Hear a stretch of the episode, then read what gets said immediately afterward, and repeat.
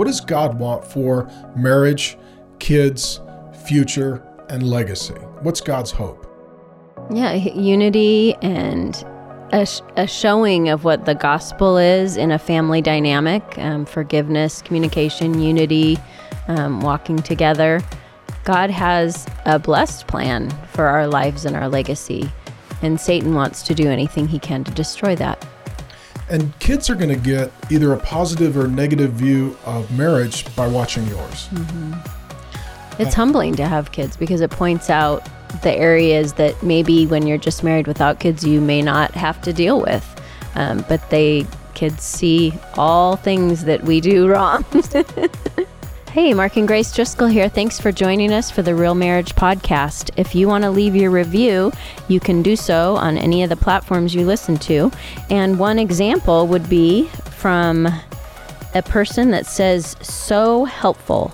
With a newborn at home, I have a lot of time on my hands while nursing that I love to use to grow spiritually. One of the ways I try to do that is through this podcast, which is at an approximate 20 minutes, which is perfect. Thank you so much, guys. Lots of love from Germany. Nice. We've been there. We had a great time. Yes. All right. Tell them about our trip to Germany real quick before we jump into the podcast. Some years ago, we got to take a little trip there.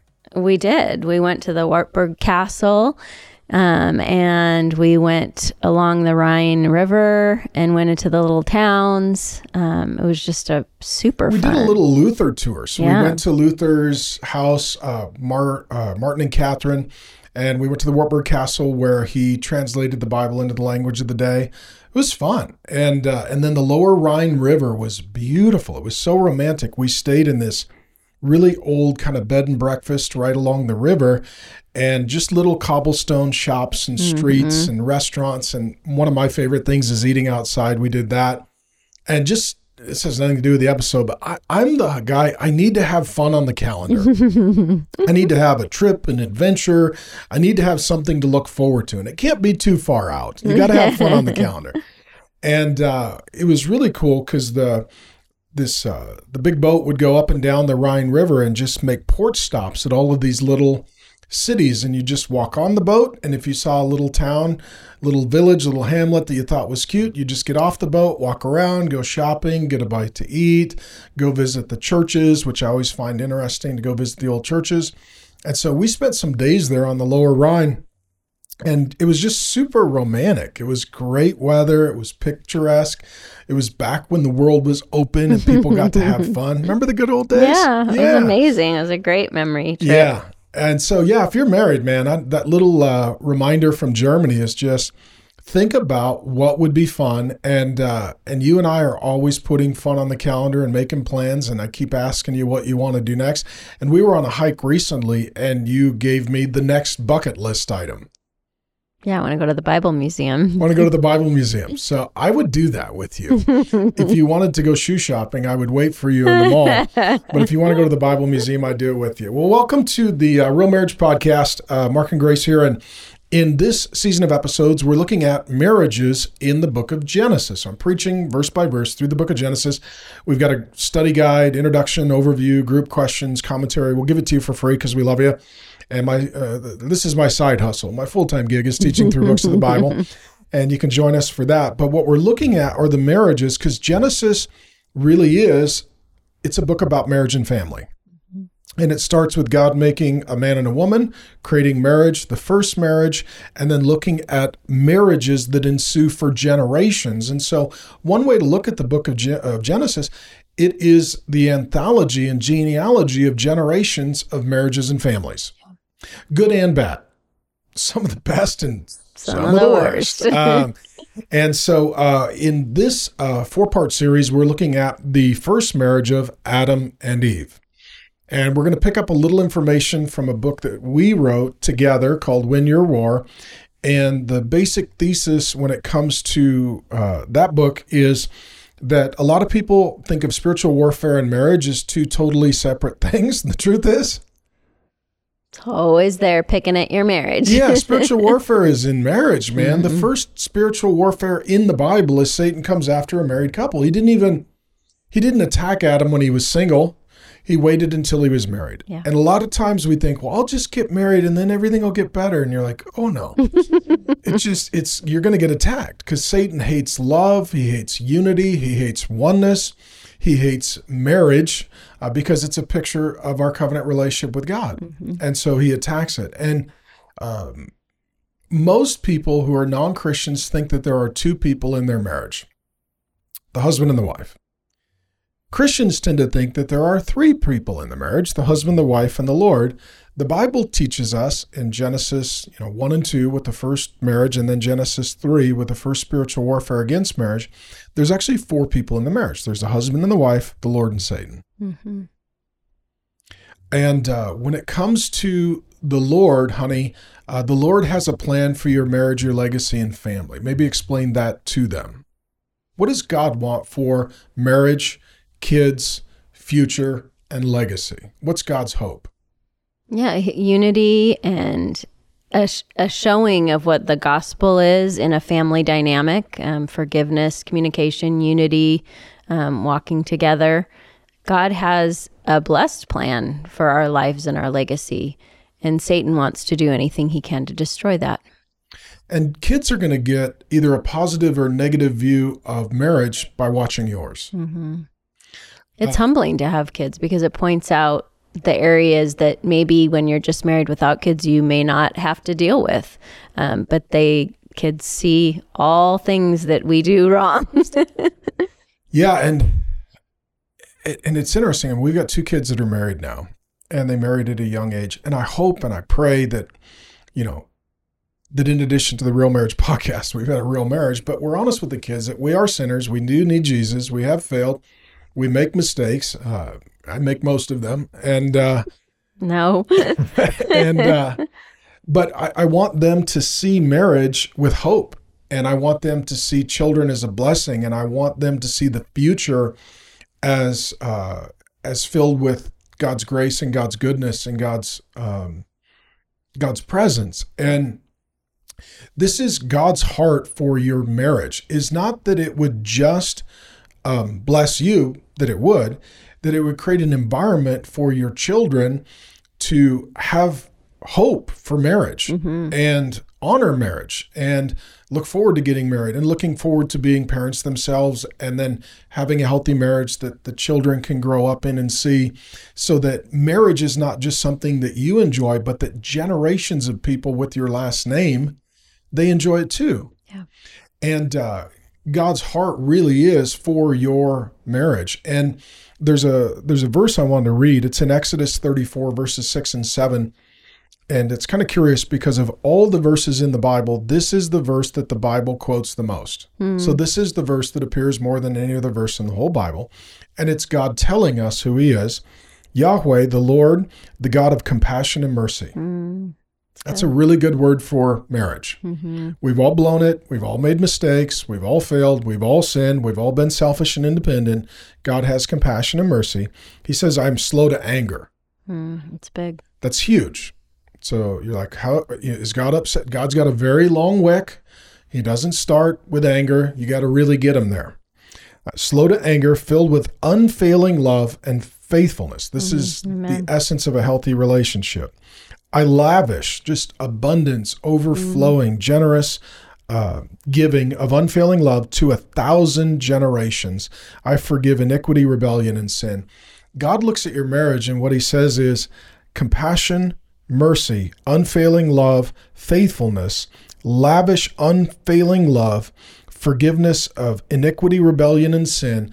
I'd like to pour out on your marriage, and I'd like it to be so overflowing that it goes for a thousand generations. It's awesome. He's modeled it for us and wants us to have and do the same. Yeah. And uh, if that's God's heart, it's like, okay. Um, but again, there's four people in the marriage. Well, hopefully Satan's not in your marriage, but he, He is- shows up. Yeah, he's poking at it. he's around it. he shows up and he showed up to Adam and Eve and they had a perfect environment and he mm-hmm. still showed up. So you can even try and get your marriage perfect and, and you can't. Good luck with that. But they had a perfect marriage and they were perfect people and they were in a perfect environment and Satan still showed up. Yeah.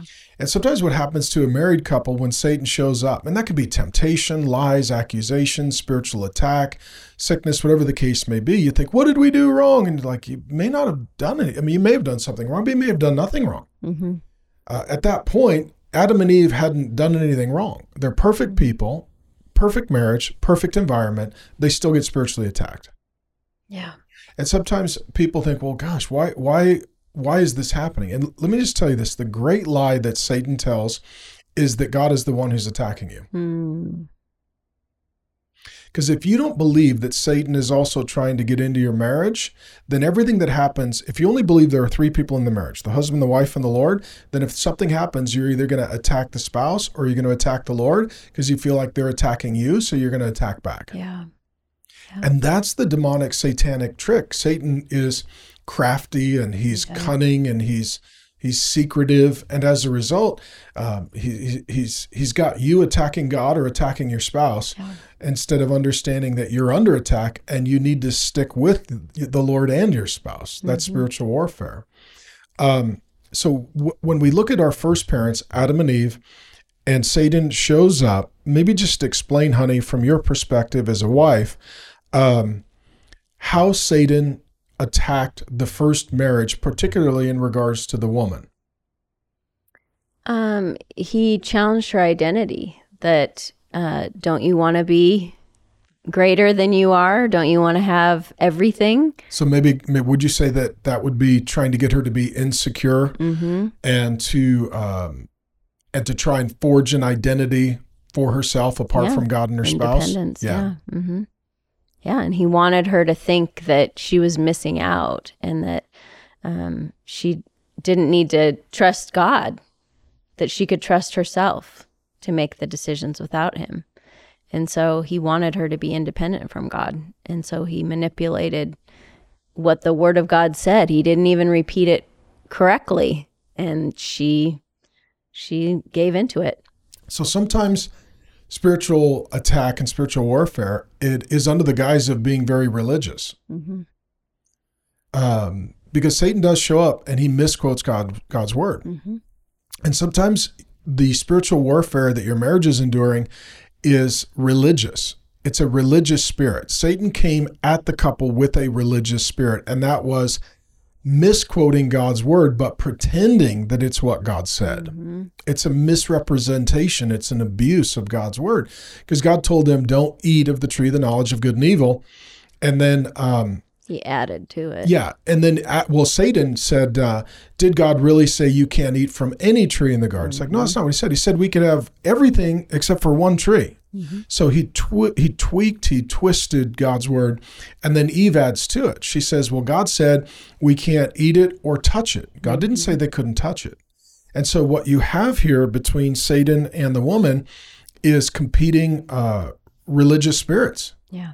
He's twisting God's word. She's adding to God's word. Either way, it's uh, undermining God's authority and God's word. And um, and for Adam, the spiritual warfare. Buckle up, gentlemen. It's passivity and cowardice. Mm-hmm. And a lot of the time, men will say like, "Well, I didn't do anything," and that was your problem. Right. That was your sin. Right.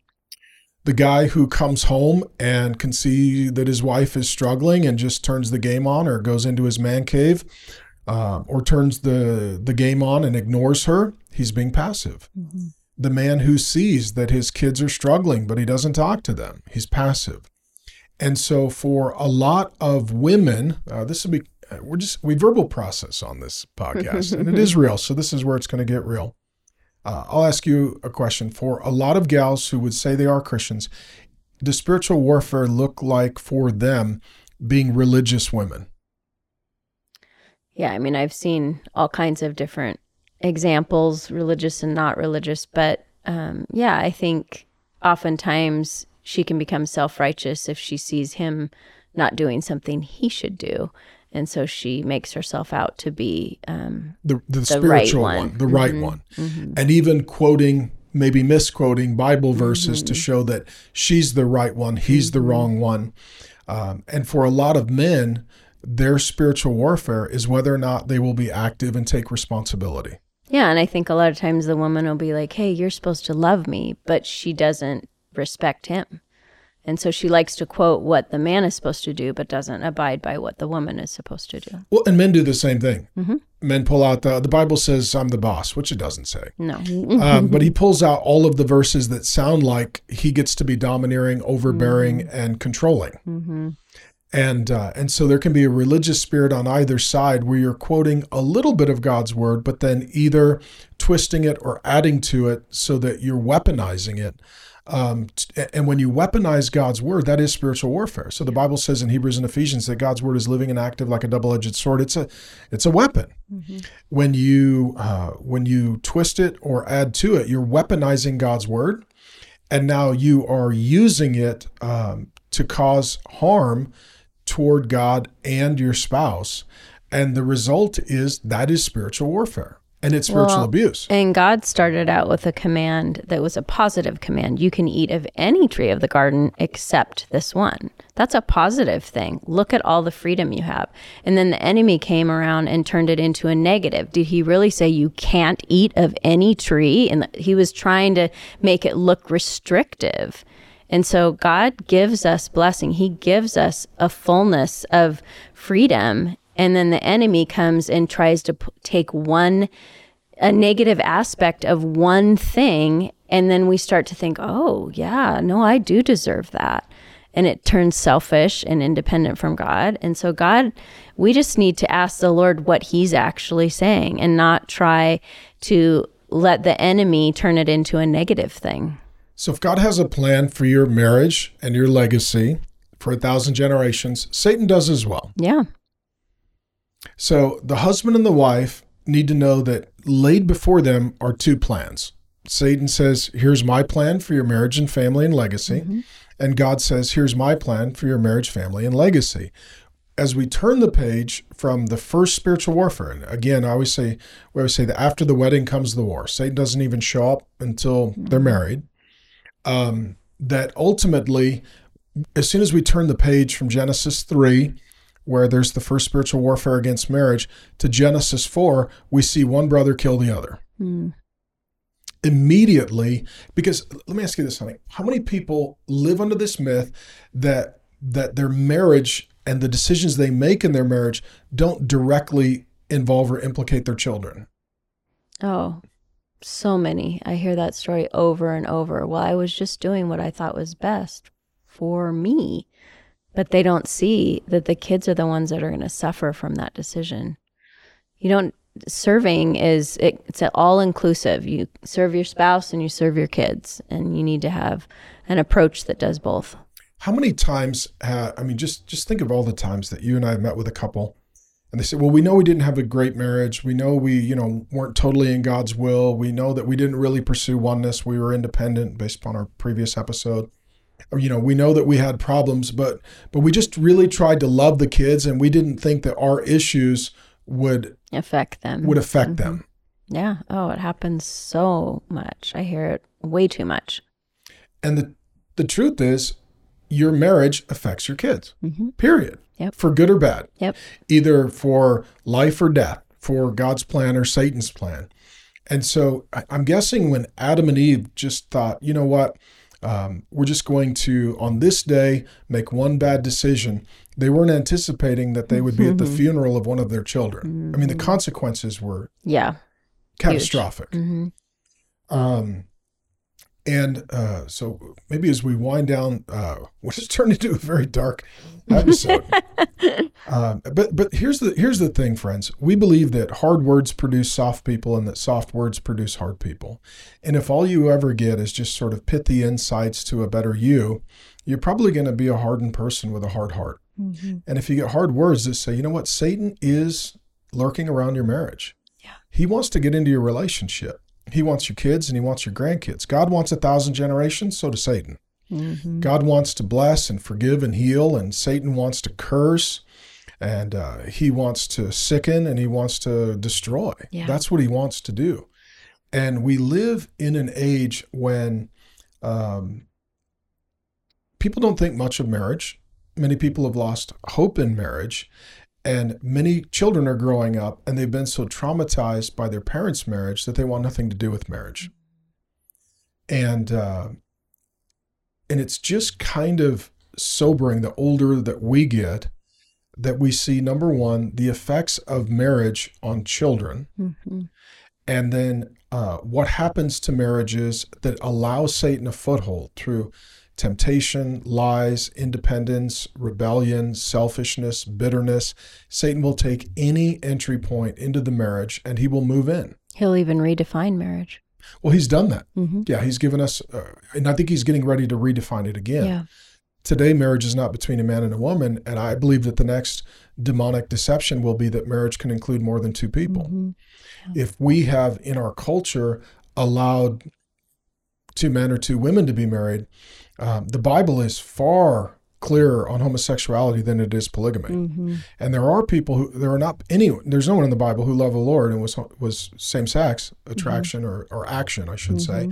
Um, but there are many people who did love the lord and were polygamous like we're going to get into them in genesis and it doesn't end well so we're not Right. encouraging it No, no, no. we're no. not encouraging it you know if, if you need a minivan for your honeymoon you got a problem um, but at, at the end of the day our culture is just we're walking further and further into the deception and Yeah. darkness and Yep. the kids are paying a huge price so honey maybe as we close i mean our kids now are uh, we have two in two that are married two in high school one's getting ready to graduate and one in college and we're starting to see with their friends the implications of marriage decisions on generations. Mhm. maybe just share a little bit of what that looks like without divulging individual details.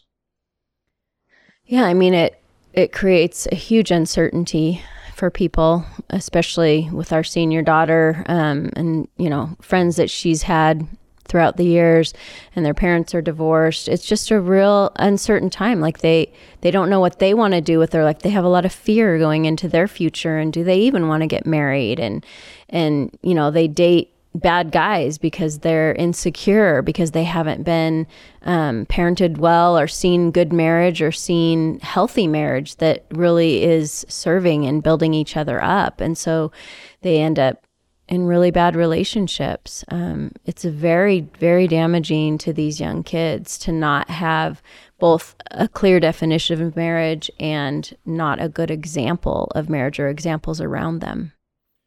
And um, we know a number of couples that you know it was the husband the wife and the lord and satan showed up and said hey i'd like to move in too. And he did. Mm-hmm. And he's lived there for a long time sometimes through secret sin sometimes through unforgiveness sometimes through bitterness and unhealed hurt um, sometimes through just selfishness stubbornness independence. There's Yeah.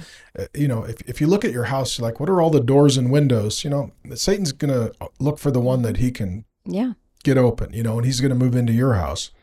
Um, we're at that age now where we're starting to see a lot of people our age who um, are christians even. Mm-hmm.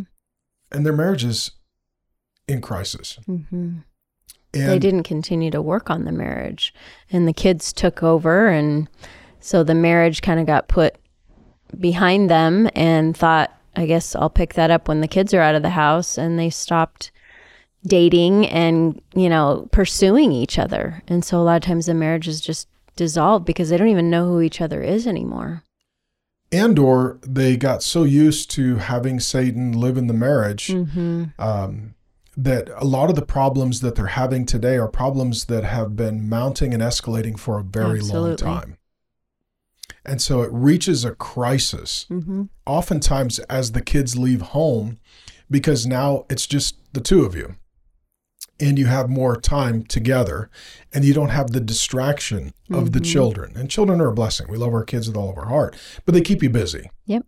And once they're gone and you're just looking at each other, if Satan has moved into the marriage, that's the time when he can do the greatest damage. And it's at the time that your kids are launching, they're starting their career, they're Mhm. choosing their spouse, they're having their children. And so, what the marriage is supposed to be for them is this solid ground that they can push off yeah to launch their life, to launch their marriage, to launch their family. And instead, it, it crumbles beneath them and they have Yeah. nothing to push off from. Yeah. And so, yeah, what we learn in the tragic example of Adam and Eve, it's pretty crazy if you think about it, because uh, Romans 5 12 through 21 says, because of one man's sin, the whole race fell. Mm, The truth is that we're all part of the family of Adam and Eve. yeah. They are our first mother and father. We all descend from them. And the decisions that they made in their marriage still affect every single human being Yeah. to this very day. Yep.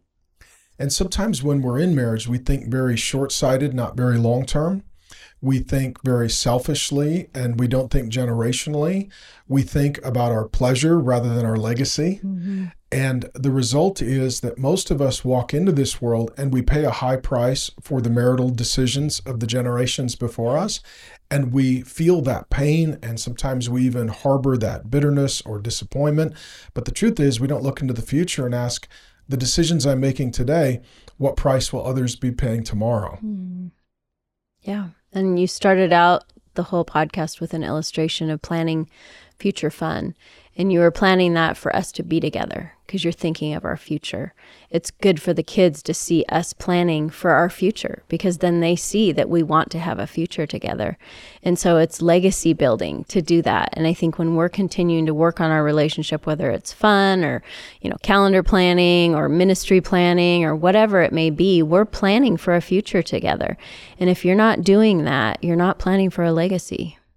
So we would give you as a final homework assignment, then I'll have you pray for him, sweetie pie, is where has Satan uh, visited or moved into your marriage?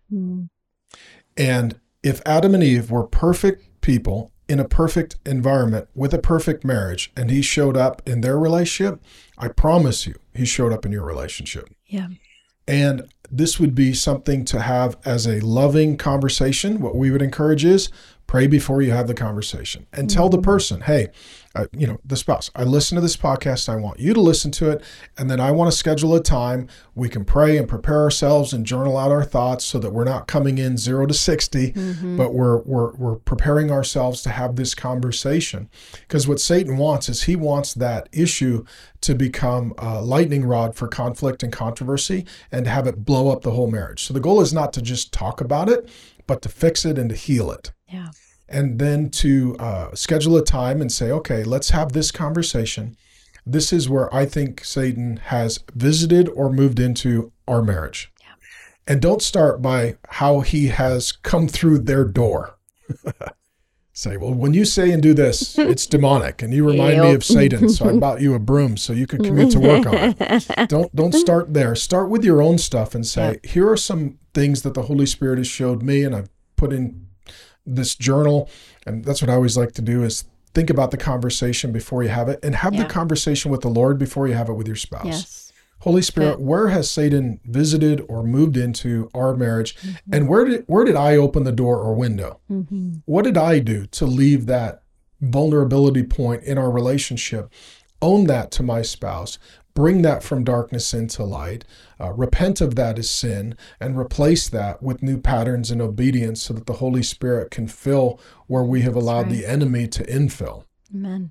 Um, yeah, and I would say, just in closing, I'll just be honest as an example. I had bitterness early in our marriage.